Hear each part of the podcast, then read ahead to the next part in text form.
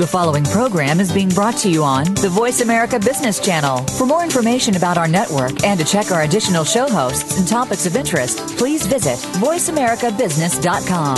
The Voice America Talk Radio Network is the worldwide leader in live Internet talk radio. Visit VoiceAmerica.com. The views and ideas expressed on the following program are strictly those of the host or guests and do not necessarily reflect the views and ideas held by the Voice America Talk Radio Network, its staff, and management. Welcome to the Money Answer Show with host Jordan Goodman. Whether you are starting out, deep into your retirement, or somewhere in between, the Money Answer Show has the know how to help you. Now, here's your host, Jordan Goodman.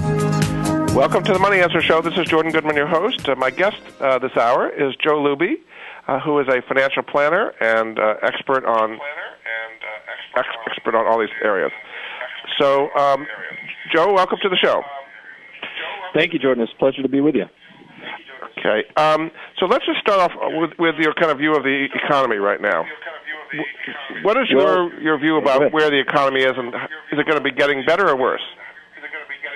Well, that's a. I'd love to have my tell you my crystal ball was was still in operation, and I could and I could say exactly where we're going. But uh, I can tell you our our opinion is that we're we're likely to be rocky for some period of time into the future. We've had a you know a tough spell, obviously, the last couple of years, and I don't think that we're quite out of the woods yet. And you know, we're talking to clients about sort of being aware of that and, and knowing that there's a lot of uncertainty still pending that in a lot of areas, but uh, primarily in tax uh, legislation that may or may not come this year, changes that are already on the books for January of next year, and things like that uh, that still are kind of up in the air as to what effect they're going to have on uh, businesses large and small, and then ultimately the economy overall. What do you think has been the cause of the economic situation we're in today? Again, that's that's another one where uh, I'd love to be able to put my finger and pinpoint exactly, but I think it's a culmination of a lot of things. You have, um, you know, in regards to the to the real estate markets, obviously that is a, a huge, wide-ranging issue when you have the the mortgage meltdown that we that we went through. Um, you had the banking issue that that really started out as a kind of a or it was impetus from from the mortgage meltdown and so two years ago, we had uh, a very bad banking situation, and still today, we're seeing the repercussions from that because the banks still aren't actively lending like they were several years ago. Now, in some cases, that's probably a good thing because the reason the mortgage meltdown occurred is a lot of folks were were being given loans that probably shouldn't have had loans, and they're buying houses they really couldn't afford. And there was a lot of creative uh, mortgage wheeling and dealing, if you will, in a lot of markets. And when those when when the house of cards, so to speak, started to fall, that had a wide-ranging effect on asset values from the bank's perspective, and then of course now it has a huge impact on their willingness to lend. And credit is has been such a fuel of our economy over the last many many years that if a small business or even a mid-sized business can't go to the credit markets and get that liquidity they need to keep their engines humming, then you know they start to stall, and then you have layoffs and you have less equipment purchases, and those types of actions then have very very wide ranging impact on the rest of the economy because folks aren't working, they're on unemployment. If they're not, if companies aren't making big equipment purchases, those companies are hurting, and so forth. What do you think can be done to uh, get credit flowing more and get the banks to be lending? And uh, is it that the banks aren't lending, or, or there's not loan demand? I mean, w- what could be done to get the, the whole credit situation flowing better? Well, I think I think it's a combination of a couple of things. I think in a lot of cases banks are not lending; they're they're uh, they're holding fast to their to their money because they're looking for the perfect deal. You know the old the old joke about you know the banks only lend money to people who don't really need it is really uh, true today. You know they're looking for the absolute perfect credit uh, uh, you know clients so that they don't have any risk at all almost. Um, whereas you know in the past they would be a little more lenient on that, and obviously to be an entrepreneur and to to start a business and create jobs and and grow a business it takes a, a little bit of a risk mindset. It takes somebody who's willing to step out of the norm or step out of uh, you know the comfort zone and take that chance on their idea or their company or whatever. And the banks are looking at these saying we're not going to take those chances right now. We're going to you know uh, hold on to our cash as much as we can or only lend to the absolute ideal candidates. And so again you got all these folks that they're in that squeeze that you know you got the ones on the bottom end of the scale that probably shouldn't be lent to because they really are uh, you know bad candidates for these loans.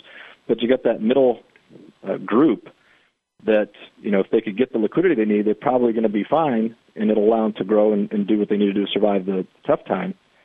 But uh, until until that starts to really flow, it's going to be tough. And we've talked to bankers, and some of them say, you know, um, we would love to lend, but we just can't find the right deal. But again, they're looking for that absolute perfect, uh, you know. What do you tell clients, uh, either individually or as small businesses, about how to get loans in today's environment?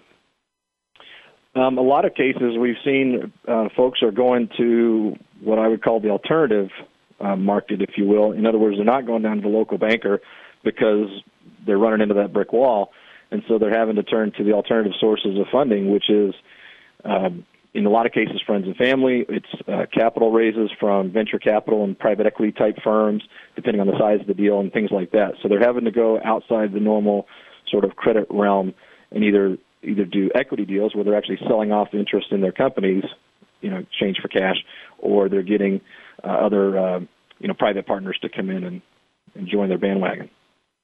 You, you talked about the potential tax change coming January first. Uh, what is your guess as to what actually is going to happen, and how are you having pl- uh, clients plan uh, with such uncertainty about the tax situation just f- two months from now? Yeah, it's very difficult to plan, Jordan. We, you know, as, as we get closer and closer to the end of the year, it's starting to look less and less likely that Congress is going to to act to make any significant changes uh, to the tax laws that are coming in January. You know, earlier in the year, a lot of a lot of folks were predicting that that Congress would come together and they would pass some type of an extension of the Bush, ta- Bush tax cuts, which are scheduled to expire January one and even if it was just a one year extension or something along those lines to sort of continue helping the economy get out of the the uh, pit that it's in. Um, but now that we're getting, you know, December 31st is in sight. We're in the last quarter of the year already, and nothing's been done. And Congress is, uh, you know, about to go through an election cycle and so forth. And we don't really know what's going to happen on the other side of that. So it's it's again it's becoming less likely that they're going to actually get any kind of significant legislation passed that will make big changes in January. So if there was no change, if in fact the tax increases do go into effect January 1st, first of all, what would be the impact on the overall economy? And second of all, how would you having people plan for that? Well, I think the overall impact I think will be negative because you you've got the tax rates are going up immediately right there. There's more money out of people's pockets, and people are feeling pinched already. The the the general American consumer, you know, their citizen is feeling pinched and tight, and, and in some cases fearful of of uh, you know the economy and their and their business future and things like that. Um, you get a lot. Obviously, our unemployment rate is still at such a very very high level right now. Those folks are hurting. So if tax rates go up, then that's automatically more dollars out of our pockets that we have today to spend. So if our spending is, is down now and we're having trouble feeling financially secure today, it's going to be a lot worse come January, February, March, and so on, when even more is taken out of our uh, you know out of our pockets. So I think it'll have a negative effect overall. In terms of counseling clients, you know, we're looking at what types of things can we do today in the last quarter to at least prepare. You you can't get around the rates. Uh, obviously, when they come, they come. And if you have somebody who just happens to be in that, if they're a high income earner or, or a business owner with sig- significant profit, um, they're going to get hit with those higher rates. But what can we do now to either offset some of the future problems they might have? and that could be Roth conversions and a, a lot of charitable giving, a lot of things along those lines. Um, but are you recommending that people take capital gains this year when the rates are going to be lower? I'm sorry. Are you recommending that people take capital gains in 2010 when the rates are lower? Yes, I mean that's a great example. You've you've got a capital gains rate that's essentially the lowest we've ever had, and not likely to be this low again any any time in the near future. And so, absolutely, on a case by case basis, we're looking at clients that do have assets with significant gains in value and seeing, okay, where can we go ahead and convert this asset to cash? It could be stock, it could be mutual funds, it could be real estate, whatever it is. And let's take the hit at the 15% rate because um, if we wait, we don't know what the value is going to be down the road, but we do know that the tax rate is going to be a lot higher. So, do you think that's going to happen? There'll be a lot of tax loss selling, uh, well, even in this case, tax gain selling, I guess you might say, in December as people go for those lower capital gains rates? Yes, there is. In fact, I mean, we already know of, of a lot of transactions that have happened to the you know prior to this point this year. Um, specifically for that purpose. We know, you know, we've talked to a lot of practitioners who have who have implemented capital gains transactions, you know, sale transactions with clients so that they could lock in these lower rates. And you think about it for for folks that are real estate investors, for example, they can't wait till December like a stock investor could um, to sell and, and lock in their capital gains. So they've had to start taking action earlier in the year to get the property on the market and you know go through the process to get it closed. But absolutely, I think that's going to be a, a key strategy this year. And how about in the estate planning area? Uh, again, assuming uh, that the law has not changed and the uh, we go back to the future, like we're back to 2001, where uh, we have a million dollar exemption and a 55% top, top tax rate instead of zero today. Uh, how are you having people uh, plan for that? Is there going to be a mass amount of euthanasia in, in December or something? yeah, that's that's our number one recommendation, but most people don't take that, so we have to go to Plan B. Uh, uh, yes, I mean the estate tax coming back in in full swing in January is really going to be an ugly scenario. That's again another uh, tax legislation that, as we get so close to the end of the year, it's less and less likely that Congress is going to act. Again, many many folks in the estate planning realm used to think that Congress would would uh, would in, would act before January 1 of this year. I mean, for years we've known this legislation was coming for years. Um, we've known that January that, that January 1 of 2010 the estate tax went away. There was no estate tax for this year, but almost every practitioner you could have talked to two, three, four, five years ago would have said, "Oh, Congress is definitely going to act. They're never going to let the estate tax actually be repealed for an entire year. There's no way. They'll come together and they'll extend the 2009 rates either indefinitely or into 2010 for at least one year, but there's no way they'll let it go to zero. And then lo and behold, January 1 came and the sun rose and all these estate planners woke up and went, oh my gosh, we really don't have an estate tax all of a sudden. And it caused for a lot of people who didn't plan ahead, um, you know, some significant problems because some of the calculations that were built into their estate planning documents and their trusts didn't work in 2010 any longer uh, under those rules, and they just always assumed that the, you know there would be an extension or something. So, you know, fast forward to today, and we're kind of in the same boat. A lot of folks in the estate planning community are saying, well, or have been saying, you know, Congress will act. They're going to extend those 2009 numbers at least one more year into 2011. They won't let it go back to a million dollar exemption. They won't let the rate go back to 55 percent, and so on. But it's not uh, you know, very likely at this point that that's going to happen. It, it's, it's so, looking like so we may. What would you say then? People should do in that circumstance if they've got uh, you know these big estate taxes and they're are you changing people's wills and so on dramatically to pre- prepare for that? In some cases, we are, depending on the, the specific client case. In some cases, we are we are having to take some you know uh, major action to to take advantage of the laws we have today so that when January 1 rolls around, we're not in such a bad position. Very good. Okay, we're going to take a break. Uh, this is Jordan Goodman of the Money Answer Show. My guest this hour is Joe Luby, uh, who's the founder and management of Jagen Investments, uh, based in Henderson, Nevada. We'll be back after this.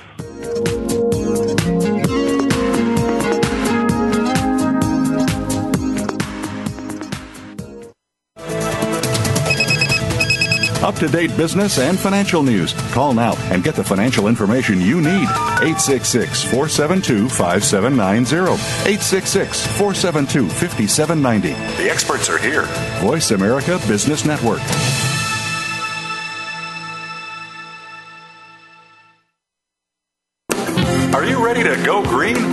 You've asked, and we've heard you. Voice America presents the Green Talk Network. Environmental topics are at the forefront of our society, and the Green Talk Network is here to keep you up to date on the latest trends and new innovations for the eco conscious lifestyle. We'll help promote a variety of ideas on the environment, from global warming issues to how you can become more eco friendly in your daily activities. Be a part of the solution, not the problem. Visit the Green Talk Network page on voiceamerica.com and tune in to help spread the green. Hi, this is Jordan Goodman, host of the Money Answer Show. I cordially invite you to join me and some of my favorite investing experts for the Money Answers Investing Cruise from February 12th through February 19th, 2011, on board Holland America's luxurious MS Eurodam.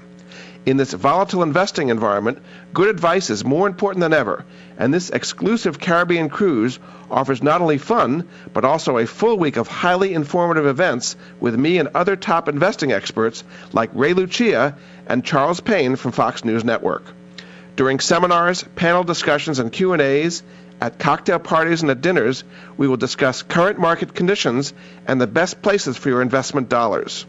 Meanwhile, luxuriate in the amenities of Holland America's newest ship and visit some of the best ports for shopping, sightseeing, and sunning. For more information, go to www.moneyanswerscruise.com or call 800 707 1634. That's 800 707 1634. And don't delay because spaces are limited. Income Property Investment Talk with Peter Mosca and Dean Isa provides homeowners and investors eager to invest well in real estate the knowledge, resources, and tools necessary to generate significant wealth. Our focus will be the paradigm. Live where you want. Invest where it makes the most sense. Listen live to the brightest minds in real estate investment every Wednesday morning at 8 a.m. Pacific on the Voice America Business Channel. That's Income Property Investment Talk with Peter Mosca and Dean Isa, where America learns to invest invest. From the boardroom to you, Voice America Business Network. You've been listening to the Money Answer Show with Jordan Goodman. If you have a question for Jordan or his guest, please call us now at 866 472 5790. That's 866 472 5790. Now back to Jordan. Welcome back to the Money Answer Show. This is Jordan Goodman, your host. My guest this hour is Joe Luby uh, who is the president of Financial Solutions, which is a financial planning firm. He's also the founding um, person at Jagen Investments. Welcome back to the show, Joe.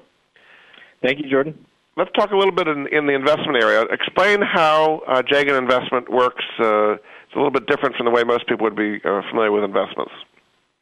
Certainly, Jagen funds are, are rather unique. They they have the look and feel and flavor of a traditional mutual fund, um, however, they're actually private LLC structures, so they're private limited liability companies.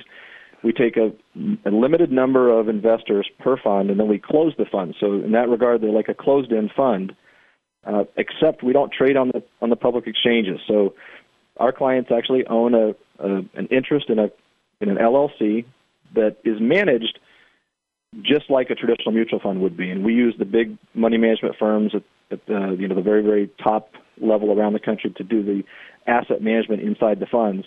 So people like Capital Guardian and Nuveen and, and folks like that actually manage the dollars. And so we can have any type of objective. We can have growth and international and balanced and all the sort of normal investment objectives and, and approaches that you would see. But our funds all have specific terms.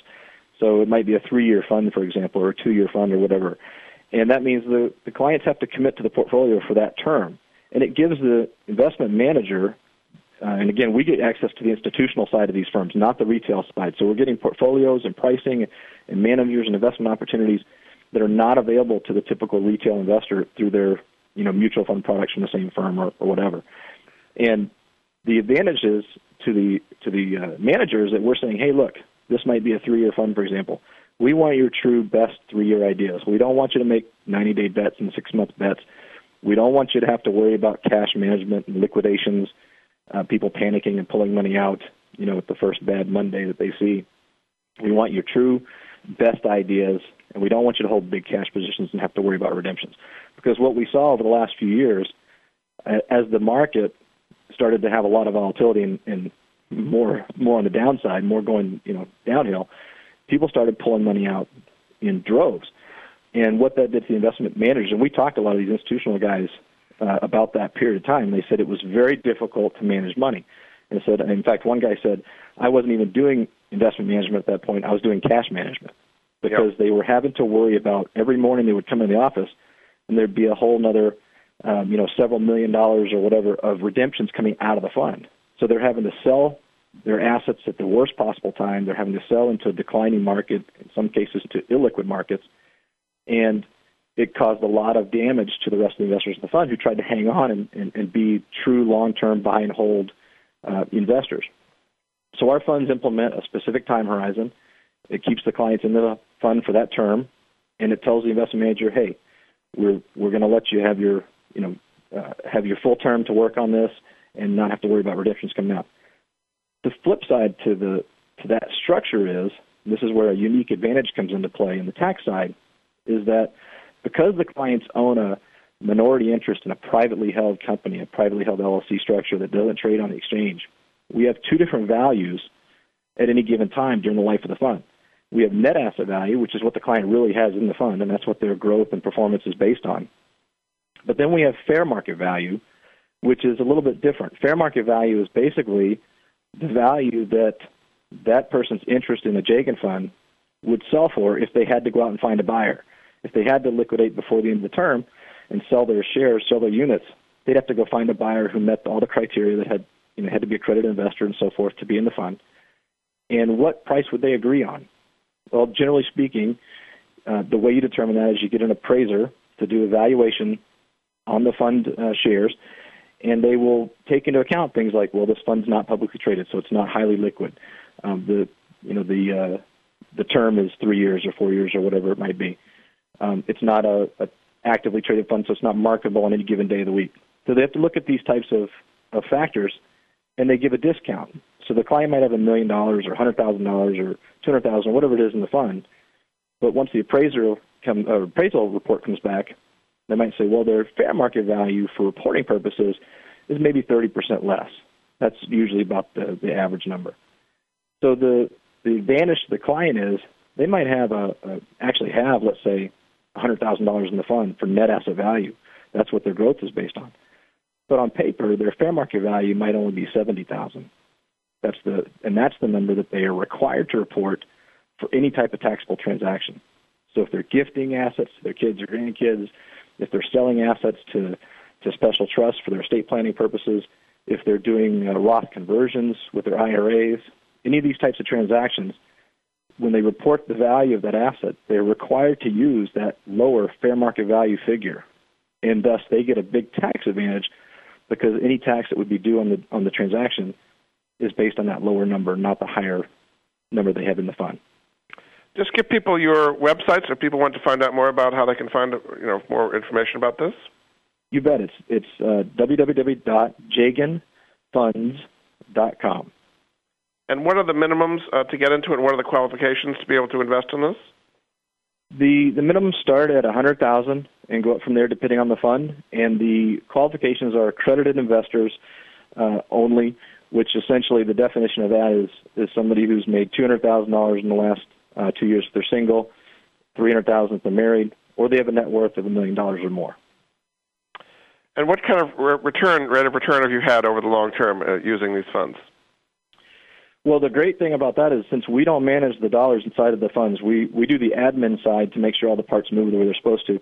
We go out and we hire the best of the best. So we hire the again the capital guardians of the world, for example. This is the same the same group of uh, folks that manage American Funds family of funds. So when we bring them on board as the institutional money manager of the assets inside one of our funds, we can go back and look at their track record and we can show, okay, these guys have been managing money for 30 years or 20 years or 10 years or whatever it is in that particular style. And so we. Uh, so you're doing a blend. You, you have several different money same, managers, same guys. and you're giving a, a little bit of money to each of them. Is that the way it works? Correct. In in some cases, we'll have an you know entire fund with one firm like that. In other cases, it'll be broken up, but we might have two or three of those types of firms all managing assets from the same Jagen fund. Uh-huh. Um, so if, if you somebody were to bring money to you today who's wants growth, uh, would you be going more international or domestic? Where, where do you see the best growth opportunities today? As to which style would you be giving money to? Well, that's a great question, and I'll tell you the way we do is we actually leave that particular piece up to the individual's advisor if they're working with a financial advisor because we're we're very advisor friendly. Our funds are designed to be used by the investment advisor community, so we leave those types of investment allocation decisions up to their advisor or the individual if they they handle their own portfolio, and then they can just select from from funds that we have available whichever investment objective best meets their needs. So, for example, we have a an all growth portfolio uh, managed through Nuveen, which happens to be about 25% international, 75% uh, U.S. But it's up to the the individual or their advisor to decide, you know, does that investment objective and that model fit them the best. I see. So, uh, as far as your view, though, um, without you know your specific funds, do you think uh, the best place for growth would be domestically or internationally today? What's going on in the world? Uh, based on what's going on in the world, I would say right now you got a lot more opportunity internationally than you do domestically. As we talked about earlier, we've still got some challenges here in the U.S. Uh, businesses are still struggling, both large and small, and there's still a lot they've got to, a lot of hurdles they've got to overcome. Whereas in places outside the U.S., you know, from all the the folks we hear from and talk to, um, there's just some amazing opportunities in other other parts of the globe. Are, are there particular areas uh, that you would favor the most, Asia versus Europe or South America? Yeah, we would we would look more to the to the Asia or South America side of things. Um, Europe, I think, is is quite a bit in the same boat we are to, to a large degree. You know, we would look at places like China and, and uh, India and Singapore, Brazil, and some of these places that have you know uh, fairly rapidly growing economies and um, a lot of ramp up in consumer demand. You know, these are these are economies that you know are not at the same level we've been for many many years in terms of consumer demand and and uh, discretionary spending and things like that. One of the big concerns today is these kind of competitive devaluations, uh, where our dollar is going down because we're pumping out a lot of money, and other countries are concerned that their currencies are going up, like the Japanese and others, and they're pushing their currencies down. Does that concern you that we could get into kind of a competitive devaluation uh, trend around the country, around the world? Well, sure. I mean, just from a if just look at a homegrown standpoint, if we if we uh, you know if our if our currency continues to be devalued and we we see significant inflation, you know we've already got uh, this crunch, if you will. The American consumer is already feeling crunched in terms of their buying power just from the sheer number of dollars in their pocket. Then you add on that potential tax increase in January, so they got even less in their pockets. And then you add on top of that that the dollars they have in their wallets don't go as far. And I think you've got a lot of fuel for, you know, for at least a prolonged problem or a prolonged, uh, you know, period of economic suffering. So, so what would be a better policy uh, response instead of having the dollar depreciate? What would be a better way to do it? Well, I think the first thing would be from a from a tax standpoint. The government, you know, only has certain things that they can do in their bag of tricks, and one of them is is of course tax policy.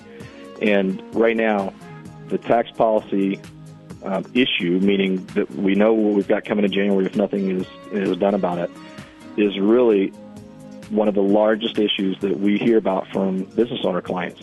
They're really, really concerned about the tax changes that are coming and how they're going to address them and how they're going to survive them. And, and then on top okay. of that, you've got the healthcare surtax coming in a couple of years beyond that.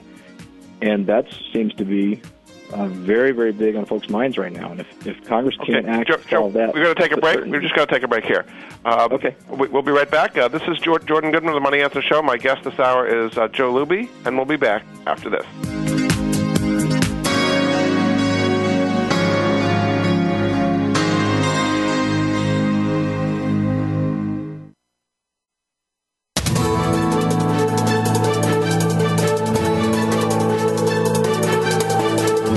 Market's up or down, or if you're looking to improve your portfolio, our experts are ready to talk to you. Call now, toll free, 866 472 5790. That's 866 472 5790. Voice America Business Network.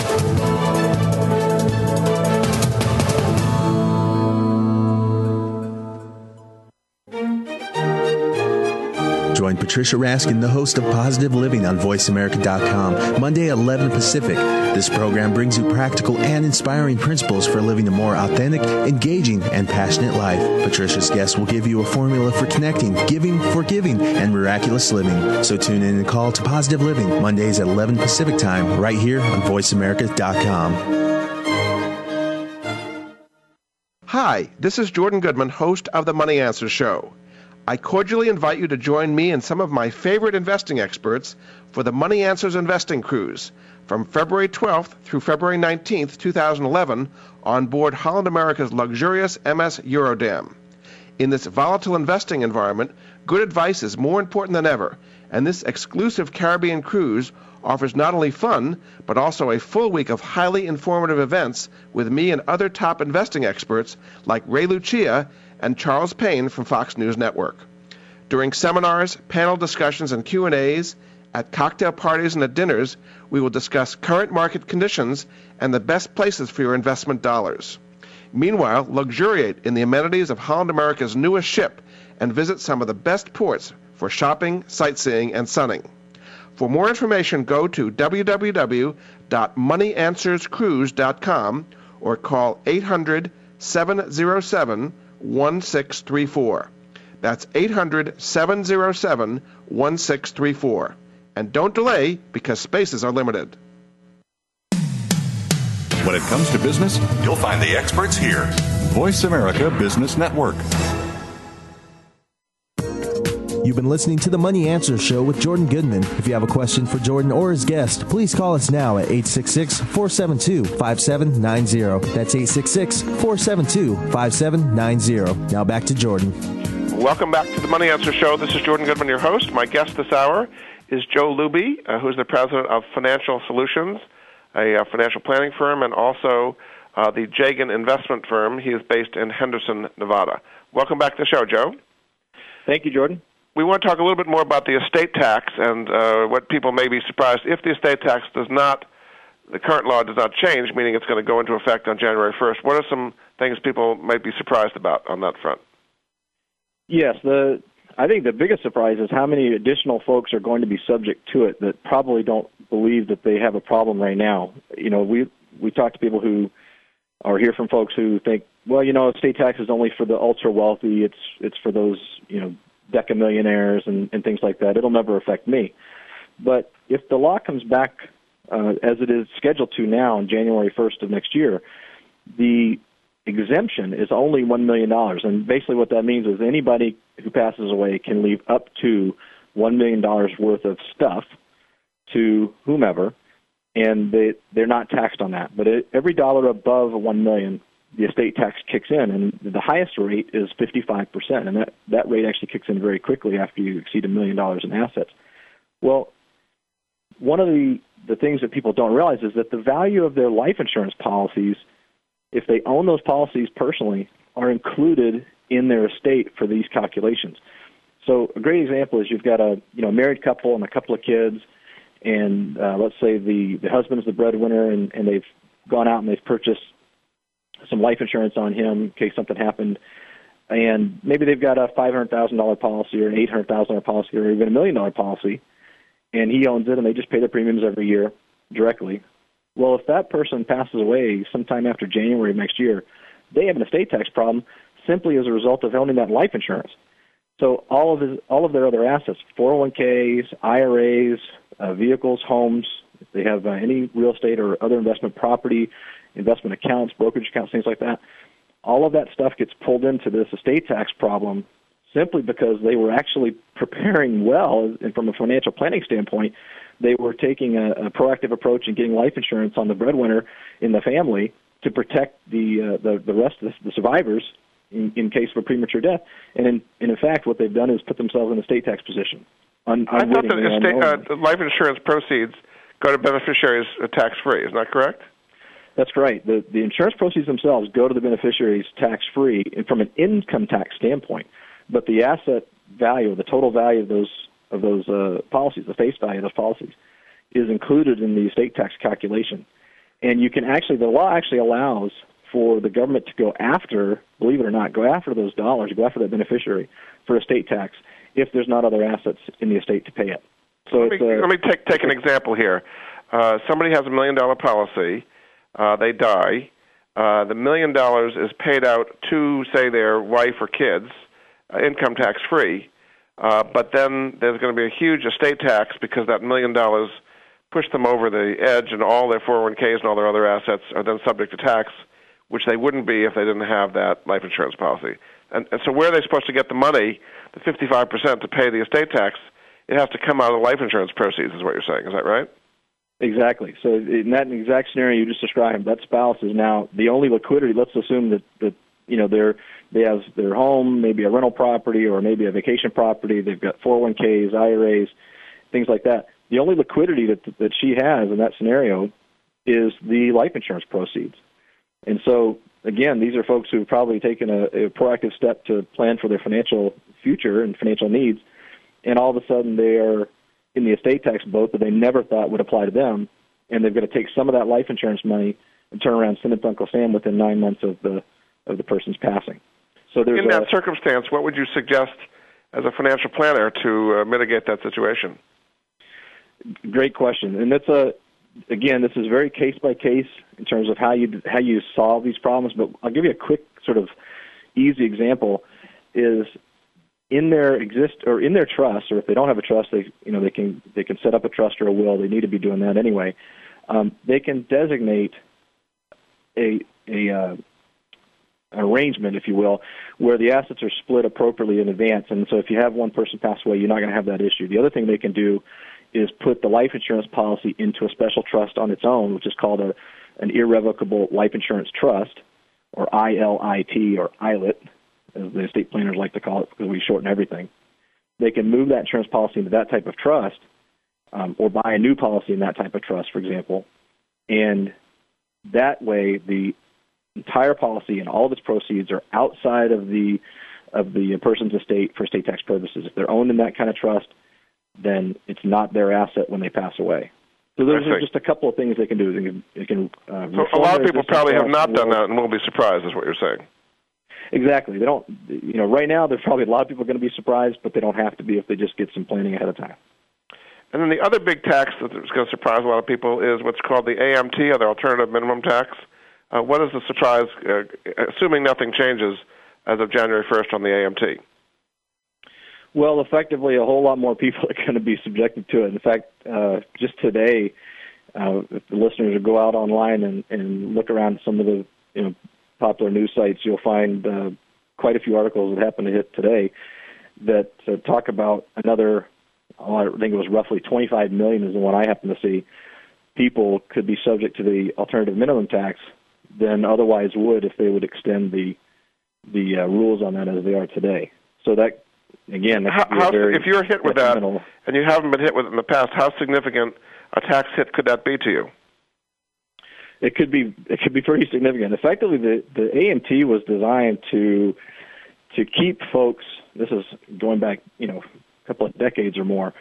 Um, it was designed to keep folks from eliminating all of their taxable income by only owning tax-free type investments like municipal bonds and things like that, and and escape essentially escape estate tax, even though they might have very very very large incomes and very maybe very very very wealthy.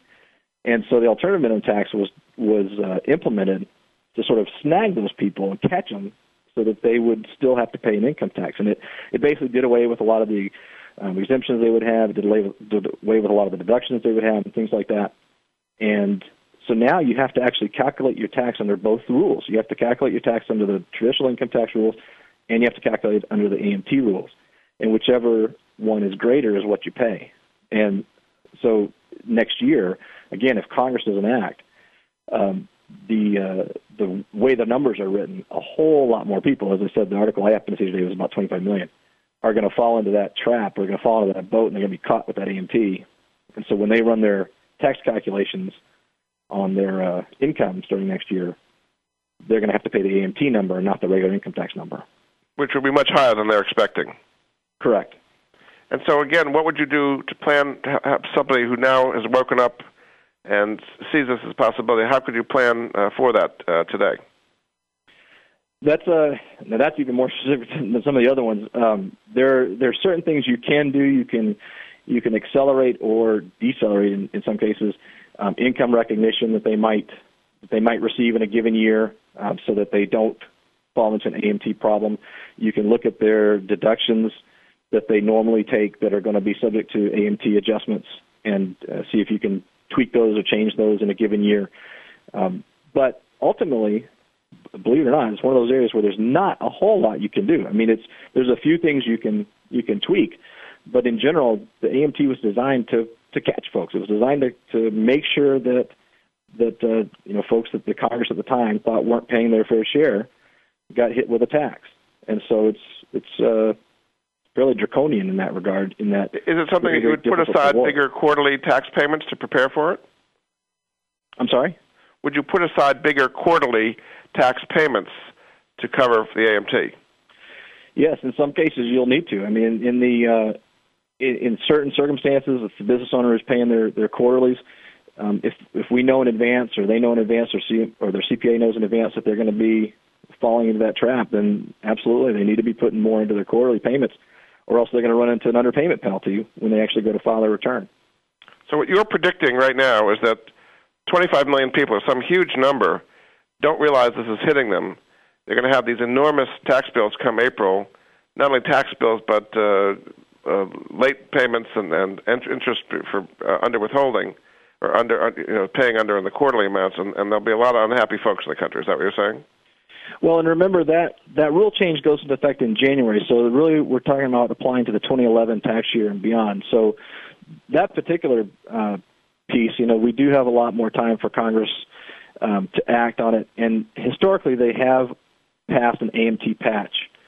Um, so an, an AMT patch essentially changed the the uh, numbers so that not as many people would be caught in the AMT. And you know that's been a pretty standard piece of legislation they've passed. So that's one that I'm a little more comfortable that that uh, will happen. They'll pass that, whether it be this year or sometime in the next year. I don't know, but um, just based on their on their history. that I mean, is, is there something that should be done long term to fix this instead of having to patch it every year? I would. I wish they would, and, and so do a, a whole lot of other tax planners. Uh, right now, there is no significant movement in Congress to to put a permanent fix in place. You know, every year it comes up. Every year it's an issue, and then every year at the last minute they pass the patch um, because nobody, at least nobody in Congress, will you know sit down and, and wrestle and, and attack the the overall problem.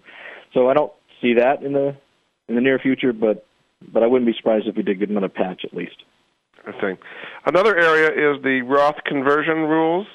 Uh, those changed for 2010, and they're going to change again in 2011. What should people know about converting um, money into Roth IRAs?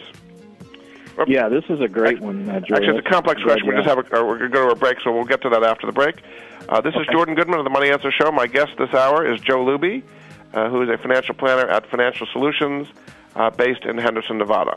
We'll get to that Roth conversion question right after the break.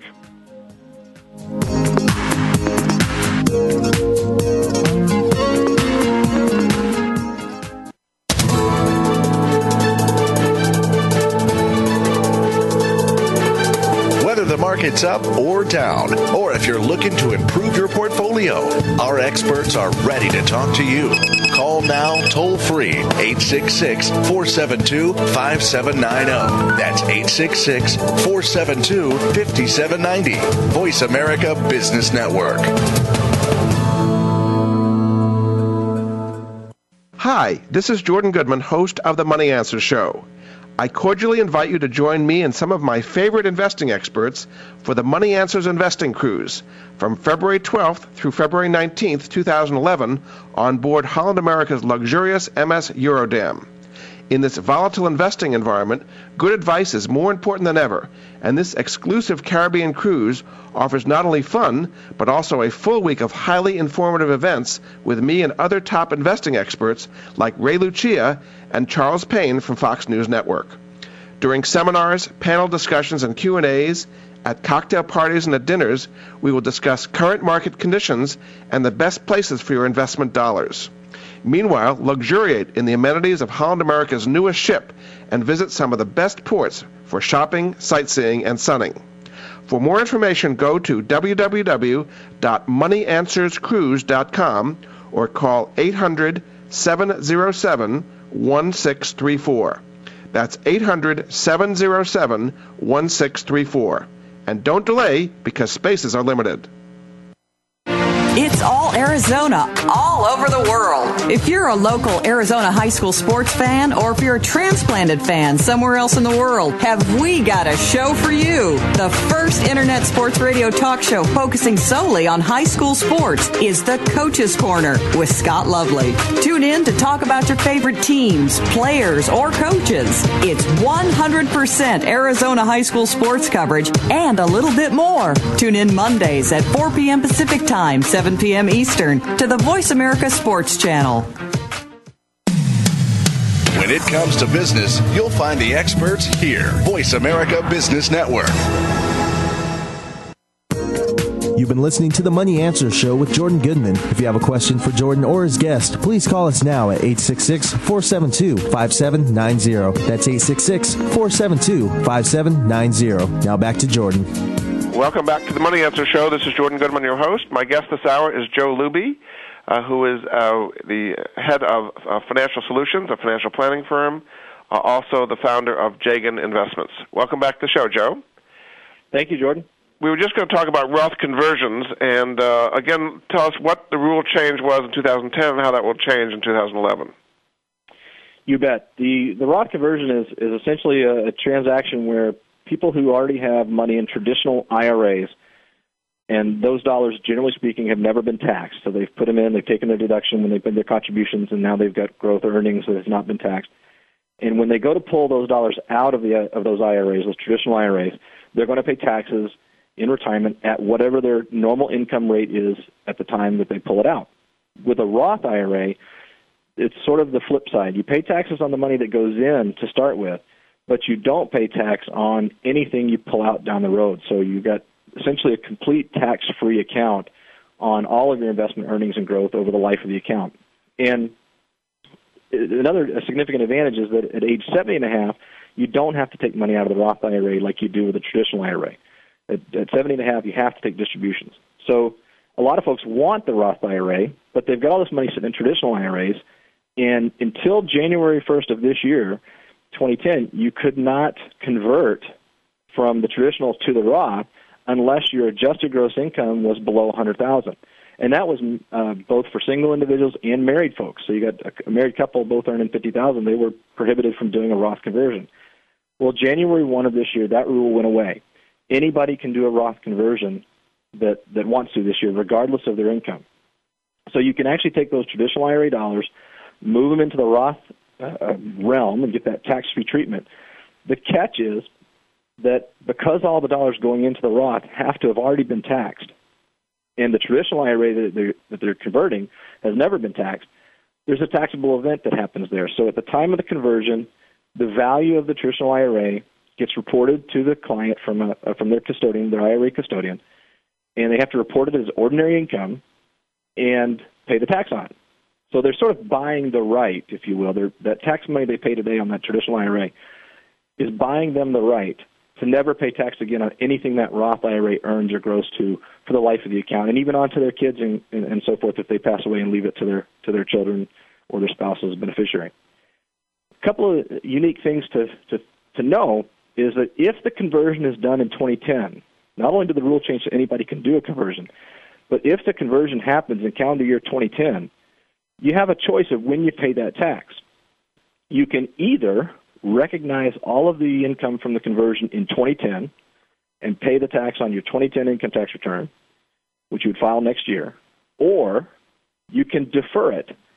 And if you defer it, the rule is that you get to claim half of the income from the conversion on your 2011 tax return, which you'd file in 2012, and you claim the other half of the conversion income on your 2012 return that you file in 2013. So I know I gave a lot of years just then, but basically you get to defer the tax all the way out, at least half the tax, all the way out to as late as 2013.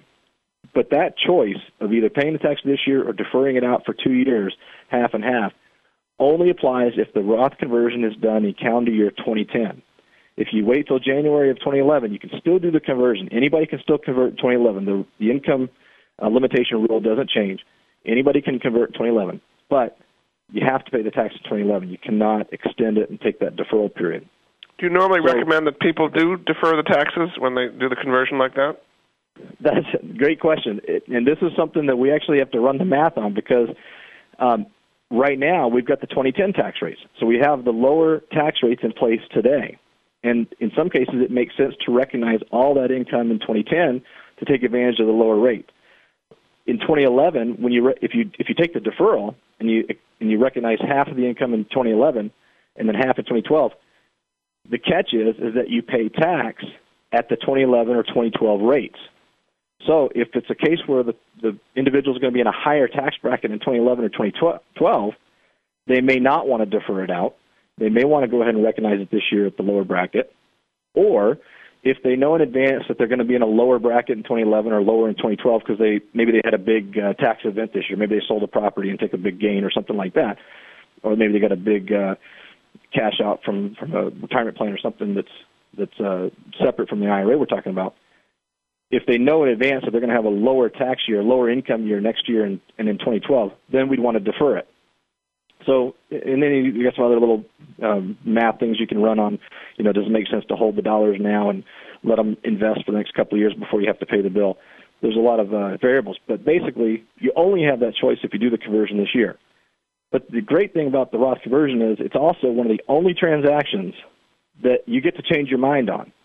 Because the way the rule is written is if you convert in a given year, you have all the way until your tax filing deadline, including extensions, before you have to really make up your mind if that was a good idea because you can undo it. So you can go back later on and change your mind and undo the conversion. It's called a recharacterization. So you just go right back from the Roth back to the traditional IRA. It's no harm, no foul. It's as though nothing happened. There's no tax consequence whatsoever. So if you do it this year, you do the transaction to convert this year, you can wait all the way until October 15th of next year. That's your tax filing deadline with your extension. You can wait all the way till October 15th to make up your mind if you really want to do the conversion or not. But if you don't do the conversion, then you lose that opportunity uh, to decide on, you know, do you defer the tax or not. But in, in the so, long run, it's better to have money in a Roth IRA than a traditional IRA, no matter what happens, because uh, it will be tax protected, whereas traditional IRA, if tax rates go up, you're going to pay more when you take it out anyway. Is that, is that correct? That's right. And and here's the kind of the rule of thumb, Jordan. Generally speaking, and I and I don't like rules of thumb because there's always you know there's always the exceptions, but in general, the older the person is now and the closer they are to actually using these dollars and pulling them out of the uh, the IRA to live on or them retirement purposes, the less of a of a good idea it is. So the younger the person is, the smaller the account, the longer they've got to recoup the fact that they paid the tax up front, the better it is. The the other scenario that it's great for is folks who are never going to use the money. Maybe they have enough of other assets or pensions and Social Security and everything else that they really don't need to touch their IRA dollars and they want to leave it to the next generation. If if that's the case, then a Roth IRA is typically a much better wealth transfer type of account than the traditional IRA. So it's a good idea for a lot of them to look at converting as well. But again, as long as they do it this year, they've bought themselves the flexibility to decide later, you know, whether they want to leave it converted or not, and they can they can decide for essentially the next 12 months. Before we uh, close, I just want to make sure people have your uh, website again, uh, both on your financial planning firm and your investment firm, if they want to contact you for further information. Great. Yes, thank you. The for Jagen, it's www.jagenfunds.com, and for our planning firm, it's www.financialsolutionsenv for Nevada.com. And do you deal with clients all over the country? Yes, we do. So you deal with different tax jurisdictions and so on. Yes. Absolutely, and we have we actually have uh, tax, meaning CPA and estate planning contacts literally around the country in, in every major state and probably almost every state. I just want to end with uh, real estate, which is such a big topic these days. Um, what, what are you seeing in the real estate market? We have the incredibly low mortgage rates. Are a lot of people refinancing, or, or should be refinancing, or what is your expectation of what's happening in the real estate market? Yeah, let me. Uh, and being from from Nevada, we've had an interesting perspective on that because our real estate market was was one of, if not the hardest hit. And from a local perspective, I can tell you that that it's very difficult for folks to refinance simply because their their houses are underwater. They owe more than the than the value of the house currently, and so they're having a tough time with it. But um, in general, yes, if you can refinance, this is an absolutely wonderful time. You'll probably never get a better rate in the rest of your life. Very good. All right, well, thanks so much. My guest this hour during the Money Answer Show has been uh, Joe Luby. Um, his firm is called Financial Solutions. He's based in Henderson, Nevada. Uh, he also has Jagen Investments, Jagen Funds, and we've covered a lot of very interesting things that you should be aware of uh, coming forward here. So thanks so much for being on the Money Answer Show, Joe. Thank you, Jordan. I appreciate it. And we'll be back again next week with another edition of the Money Answer Show. Goodbye for now. Thank you for joining Jordan Goodman and the Money Answer Show. If you have a question for Jordan, please visit his website at www.moneyanswers.com and be sure to tune in every Monday at 12 p.m. Pacific Standard Time right here on Voice America Business. See you next week.